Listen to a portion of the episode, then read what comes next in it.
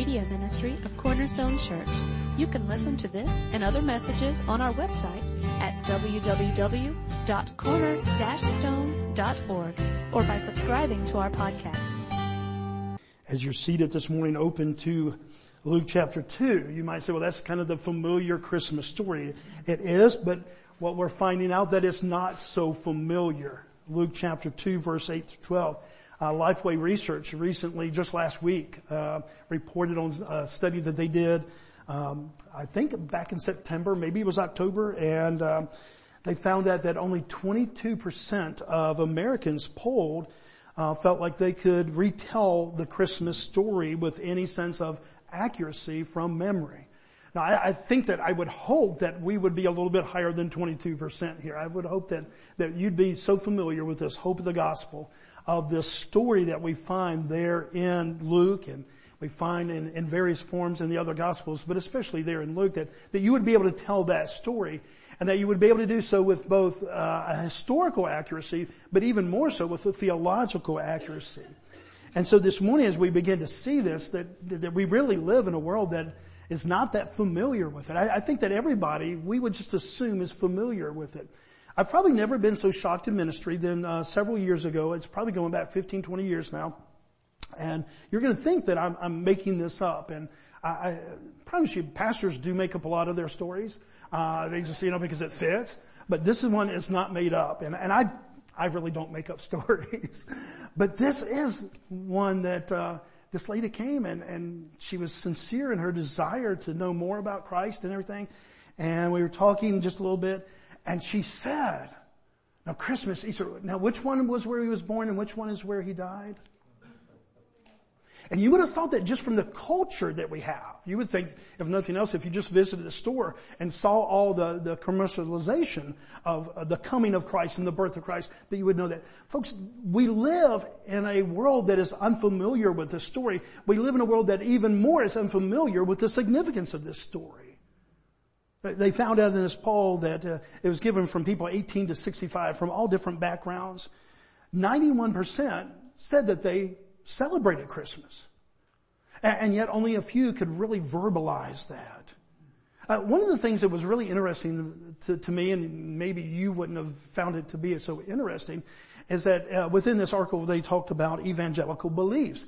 And at the bottom they footnoted what, how Lifeway Research defined evangelical beliefs. Isn't that strange that in a world that that's probably a common term to you, uh, what an evangelical is, what a, what somebody that would have that belief is. And yet they had to define it because more and more we're seeing that words are kind of changed. And over history, all of a sudden the world takes on a word that we're familiar with, maybe even in a theological context, in a biblical context, and then they change it. And they define evangelical beliefs as Bible as the highest authority for one's belief, sins being removed solely by Christ and His death and the cross, and salvation of placing trust in the work of Christ and Christ alone. I would hope that everybody here this morning, uh, unless you're a guest and you just walked in, but if you're familiar here, that this is something that you'd be familiar with, whether that is personal to you or not, but that you'd at least be familiar with it because you would hear it week after week after week. This is the gospel. This is our only hope. And yet we live in a culture and we live in a world where people take words and, they kind of change them, even like Christian or believer. Do you know what how the Bible defines a Christian or believer? I mean, I used to be able to go to somebody and, and say, uh, if they were asking about a Christian counselor, and, and I would be able to take that word counselor and I would be able to take that word Christian and, and I would kind of say, okay, here's some solid people that call themselves counselors, they're Christian and this is the foundation of what they do. And, and folks, I am sorry to say that we live in a world now where just because it says Christian counseling and they may even have a fish out there, that doesn't mean that they're going from the Bible. And I don't say that it's a critical thing. I'm not trying to be mean spirited. I'm just saying we can't take that just this word Christian even. That to you and I would mean one thing and that the world would interpret it in that same way. So what does the Bible say about who is a Christian? Uh, theologically we have one answer and is for those who eyes have been opened by the very Spirit of God so that we could see our sin and the provision of a Savior and we put our trust in that Christ and Christ alone. And so we would know that. But you know, as the Bible begins to describe the Christian, it does so in two ways. Two ways, guys. By position and by possession. By position and by possession. When the New Testament talks about believers, Christians, number one, it is first and foremost by position in Christ. That term is used by Paul himself 162 times in various forms to be in Christ. This is our position. And this is the only way that we have salvation is because now, because the work of Christ, that we are in Christ. So one of the definitions that comes out about what does the Bible say about Christianity? Who is a Christian? It would be our position. We are in Christ. The most familiar term in the New Testament describing who we are. The other one is a possession. And that is, the possession is more of what we have. Would anybody guess what the, the number one description of what we possess would be used in the Bible to describe a Christian? Joy. Very good. Now you may have had a little bit of a hint this morning, uh, but this is essential. This is fundamental. This is why we're going to spend the next three weeks because the number one term used besides in Christ, our position of what our possession is, is that we have this joy. It's used 142, uh, 142 times and um, a lot of those times it's used by the actual word that we would have translated joy. The other uh, term that's very similar there that's used is rejoice. And, and the Bible kind of uses those interchangeably. And so this is the action that comes out of this is our possession that we have because of Christ Jesus. Now here's the question. Does joy describe you? Did it describe your yesterday? Did it describe your last week? Not, not your happiness. I, I asked a couple of the elders this morning, to, should I go there? And I, am going to go there, Andy, so I'm sorry, okay. Uh, happiness is fickle. Yesterday morning, this time, go dogs. This morning, all of a sudden that, that's almost an offense. Uh, it's almost a stab. It's almost, you know, this bitterness. Happiness, guys, is fleeting. It is fickle. We'll, we'll talk more about that. But joy, this foundational joy, this description that the New Testament uses to describe who we are in Christ, is that we're a joyous people. And so is that really obvious? Because I am in Christ, it's this joy just emanating out of it. Now this doesn't mean that we have to be happy all the time, that we're just always skipping folks. There are a lot of times in life that we're just not going to skip. And yet, listen to what the Bible says. Eh, this joy, this foundational joy, this possession of joy doesn't leave us just because circumstances are difficult. This isn't to say that there's not other descriptions or, that are accurate and valid, but if you want to see the two things that the New Testament uses to describe who a Christian is, we are in Christ and we are a joyous people. I mean, there's other times and other scriptures. I mean, Jesus Christ himself said when he gave the commandment, the new commandment to, to love one another, what did he say in John 13, 35? By this all people will know that you're my disciples if you have love for one another. So it's not just joy. He said, okay, you're going to love one another. This is going to be a characteristic that you're going to have in your life. If I live in your heart, if, if I possess you, if I am there and I'm the foundation of your life. So we're not saying joy is isolated, but it certainly is the most mentioned. So while there's other valid descriptions found in the Bible, in Christ, joy and rejoicing are these predominant ones that the Bible uses to describe what a Christian is. In fact, we see this connection between Christ and the joy in the very proclamation of the coming of Christ. Luke chapter 2, starting with verse 8. Luke chapter 2.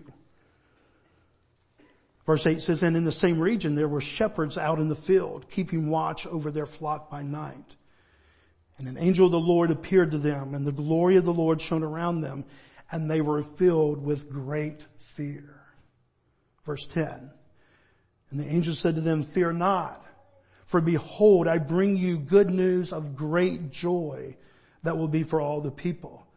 For unto you born this day in the city of David a savior who is Christ the Lord. At the very coming, at the very incarnation, God becoming flesh and dwelling among us, we see this connection between Christ, what Christ will do, and what Christ then begins to give us in our life, what He brings into our life. And the connection here that we see even from the very beginning is this joy. Didn't just talk about happy and good times are here and hey, administrations are changing and under this president this is going to happen, under the old. No, it's not about all these temporary things that can happen that give us either good feelings or bad feelings. No, he says there's going to be something foundational about God clothing himself in flesh and coming and dwelling among you. This baby, this, this coming, the savior is God's answer to redeem sinful man. And not only would he become our source of salvation, but our source of joy. I ask you the question this morning, is he your source of joy? That's a really penetrating question if we really honestly evaluate our lives. And so I ask myself that. I mean, is this your source of joy? And I'll just be honest with you. As I tried to be very honest with myself, I found myself pretty concerned with things that make me happy. Now some people say that happiness and joy is the same thing. I kind of make a difference there. I, think there's some scholars out there that, that kind of run those two words together. But I think many could make a biblical case that these are, at least in a cultural understanding, different, in a human understanding, different. So what is biblical joy? How is it different from just being happy? Is joy just happiness on steroids? Is it just like this extreme level? Or really are they characteristically different? Now, I'll tell you that people have two different opinions on that. My opinion is that they are kind of very different because of the orientation and the foundation by which they come. When most people talk about being happy, we are putting our minds and our thoughts on circumstances. We're talking about if our team won. We're talking about if we had what we wanted for dinner and it was a really good meal. We're talking about good things happening in our lives that make us happy. And, and so that's, I, I, want you to know that there's nothing wrong with that. It's an emotion that God has given us. There's nothing inherently evil about happiness. But I do think it's quite different from biblical joy. Because biblical joy is not built upon circumstances, but about who we are in the foundation by which we live. Again, our position in Christ and our possession that we have because of Him, we have this capability, this capacity for joy that goes beyond the circumstances. Makes our lives totally different. Can somebody who doesn't know Christ be happy? Yes. Can somebody who knows Christ be unhappy? Yes. And yet I really believe that when we get down to biblical joy, that is what I said before. Until we really connect this with this, and do we have an understanding that has the full connection of what God do, has done to redeem us in our, in our sinfulness? And when we see that He clothed Himself in flesh and He dwelt among us, He led a perfect life and then He was willing to die for us, to redeem us to holy God. This is where our joy comes from. It is a position, and I do believe biblically that it's a possession that we have. I mean, I'd rather be happy than unhappy. Any votes for that? And yet have you found yourself, even in times when you've tried to be happy, that you couldn't quite grasp it? That somehow it was like trying to hold on to water. Have you ever tried to hold on to water?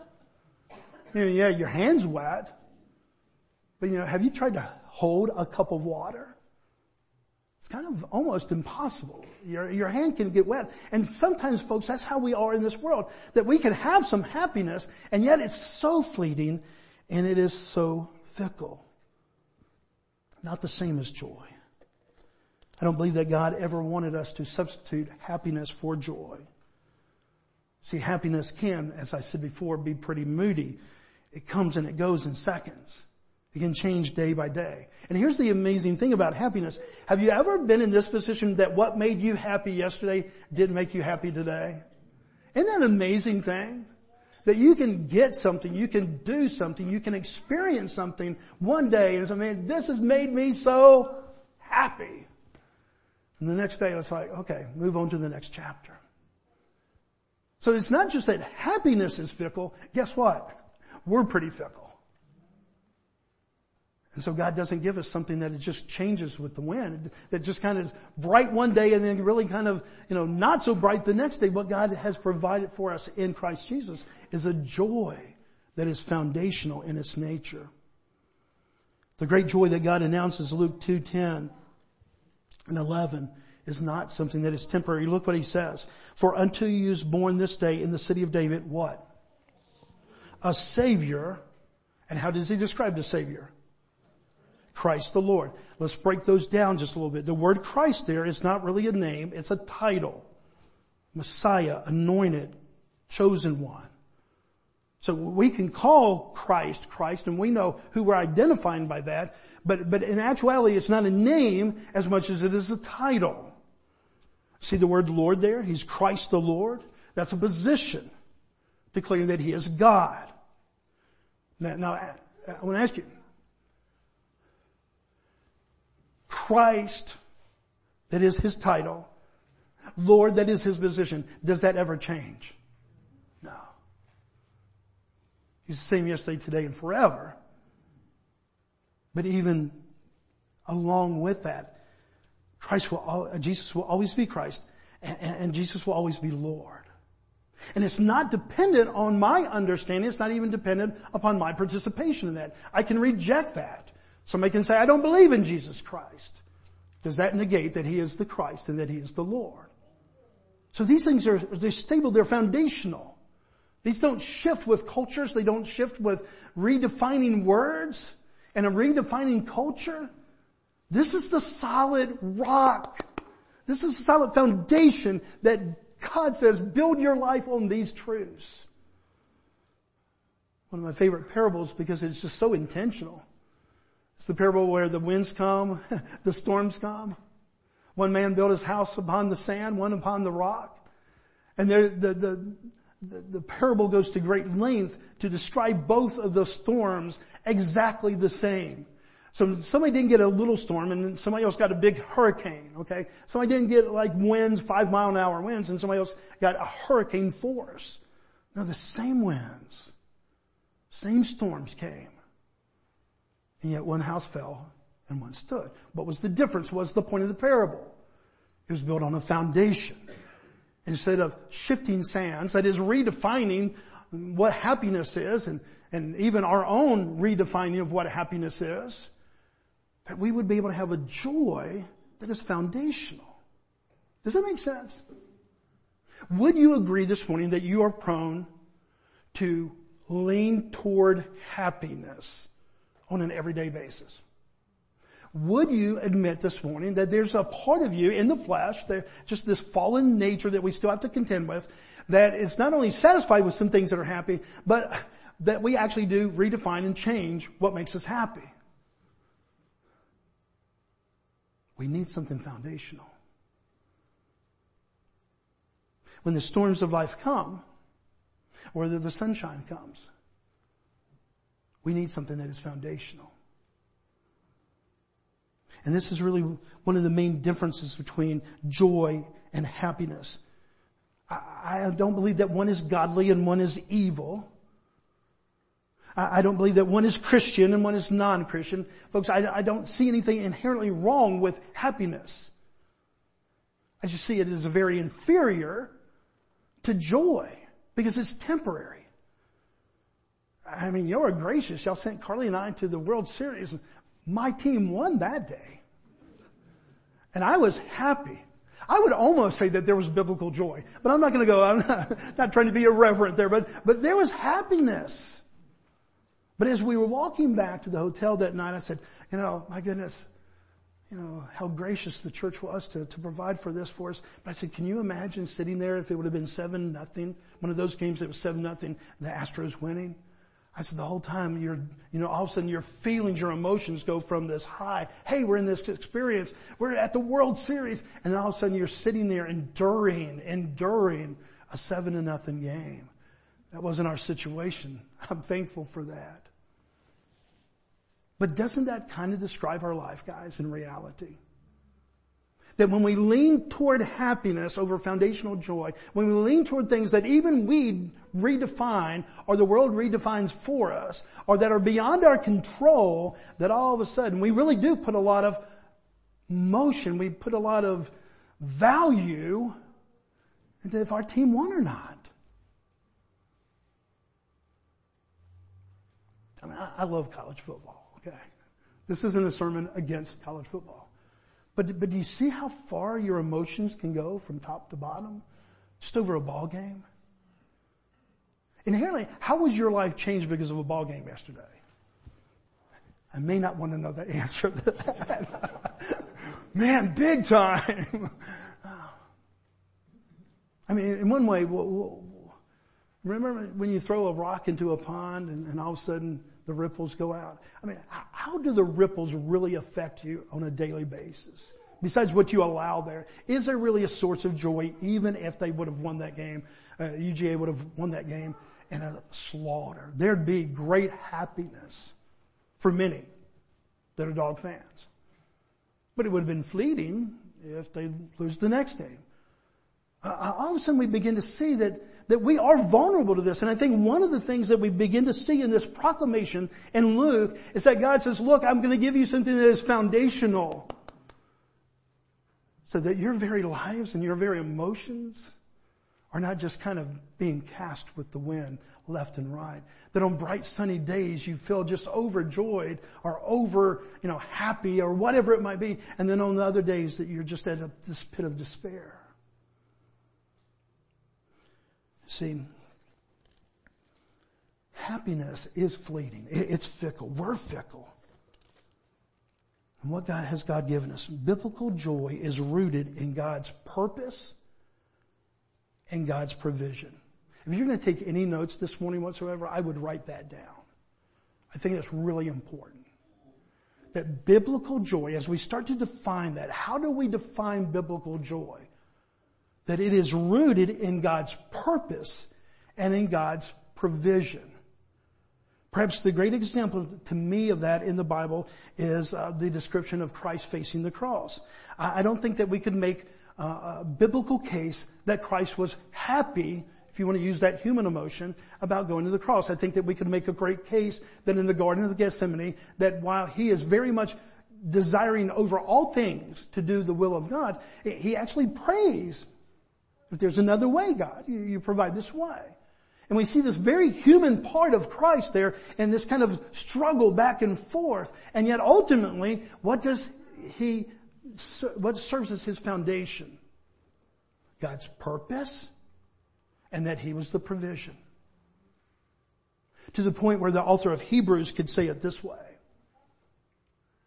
Hebrews uh, 12, 2. Looking to Jesus, the founder and perfecter of our faith, Look what it says. Who for the joy that was set before him endured the cross. Was he happy about going to the cross in your estimation? Did he have joy in the provision, that he was the provision and the purposes of God? Let us learn. Let us learn of this, guys.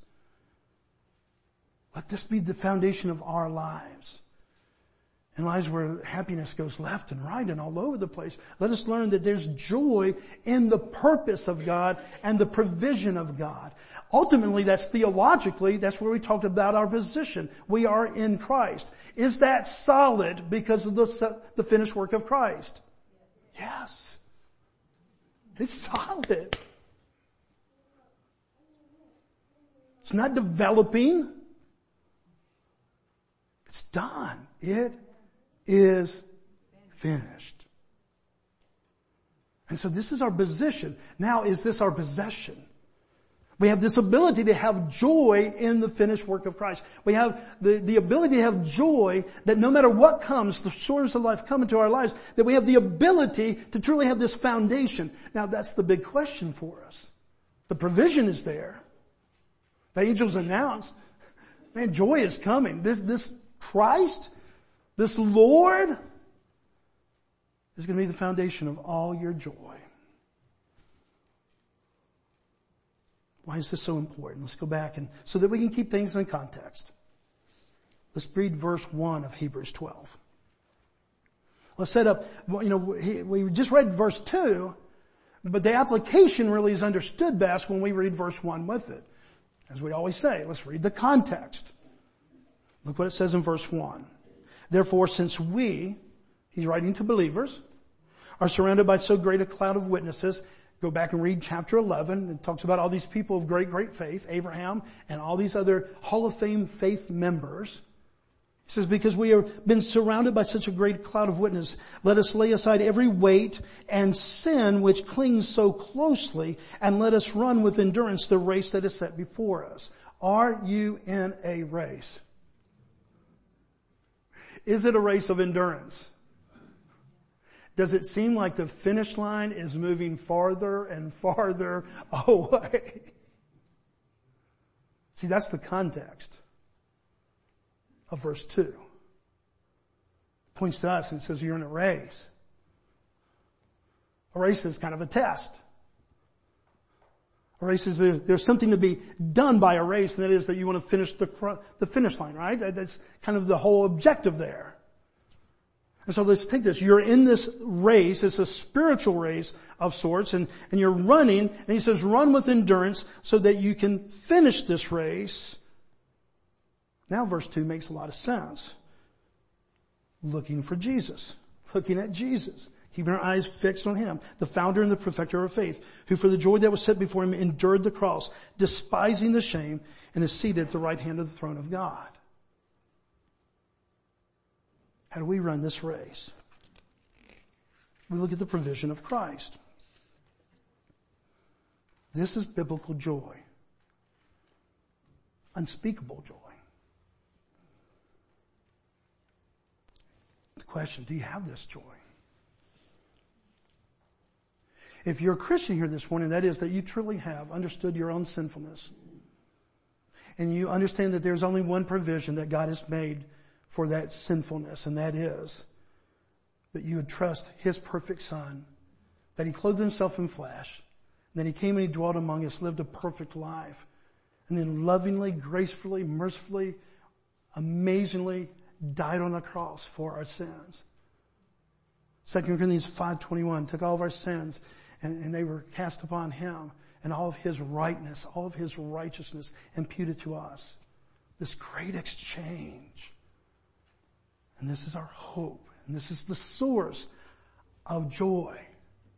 Understand your joy, biblical joy, will come from two things.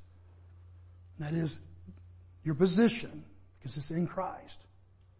And now our trust in that provision on a daily basis, that possession.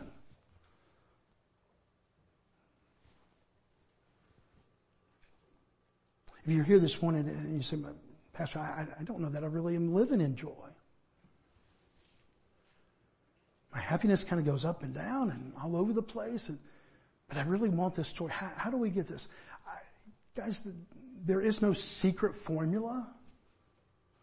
Far be it from us to try to make Christianity a formula.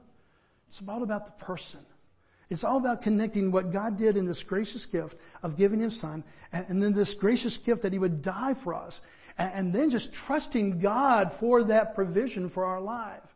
Well, that sounds kind of simple. Yeah, childlike faith is the source of this joy.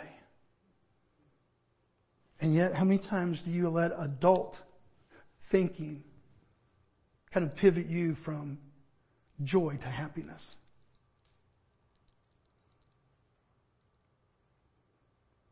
I don't know if I've ever been so happy than when my grandchildren have been being born. The fourth one. That was happiness. Was that joy? Yes, joy in the sense, I, I, can really extend it over there because I see the provision. The, the word that God gave me when our first grandchild was born was legacy. And it didn't mean like, okay, now there's going to be an inheritance. Now there's somebody to carry on the name because she was going to carry on the name. A sense of spiritual legacy that the hope of the gospel goes on to generation to generation. So there was a, there was some joy there. I could see that in spiritual life because that was from God. That wasn't of my own making. But guys, I was ecstatic. I was happy. Carly and I absolutely love being grandparents.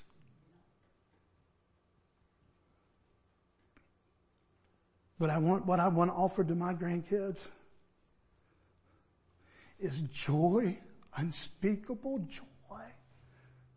That they would make this connection that God so loved the world that he gave his only begotten son, that whoever believes in him will not perish but have everlasting life. That they would have this foundation for their life. Because the world that I see coming for them, lest the second advent happen, is really not a better world. I don't know what news you're watching. Well, I don't really watch the news because that's pretty discouraging. But there's really not a whole bunch of indication that all of a sudden that we're going to come together and we're just going to find all kinds of incredible happiness in the things of man. So what is my hope for my grandchildren and for their children and for their children? Joy, unspeakable joy. Because he will always be Christ and he will always be Lord. This is our legacy. This is our hope. And nothing can change that for our children, our grandchildren, or their children. Let's pray. Father, we love you. We thank you so much. Father, you know how much I love Christmas. I, I love this story. But Father, I love even more that it's a true story. Father, I love even more that it is a life-changing story. And Father, I love it the most because it changed my life. And so Father, I thank you today, a, a man who, who would value much happiness, that you're transforming the way that I think and by the exposure by your spirit and by your word.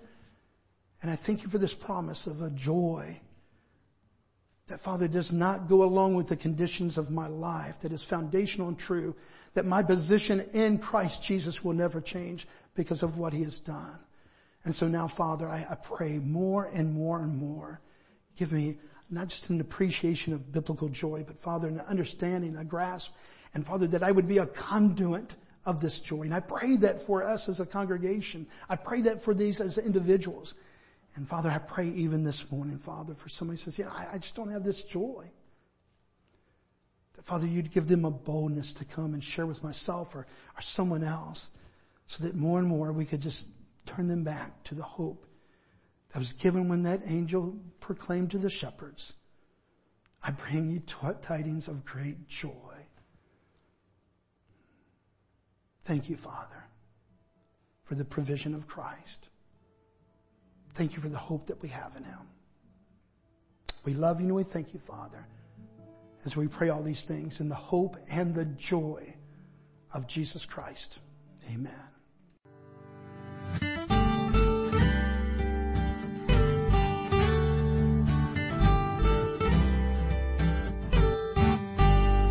Thank you for listening today. We hope this message was a blessing to you.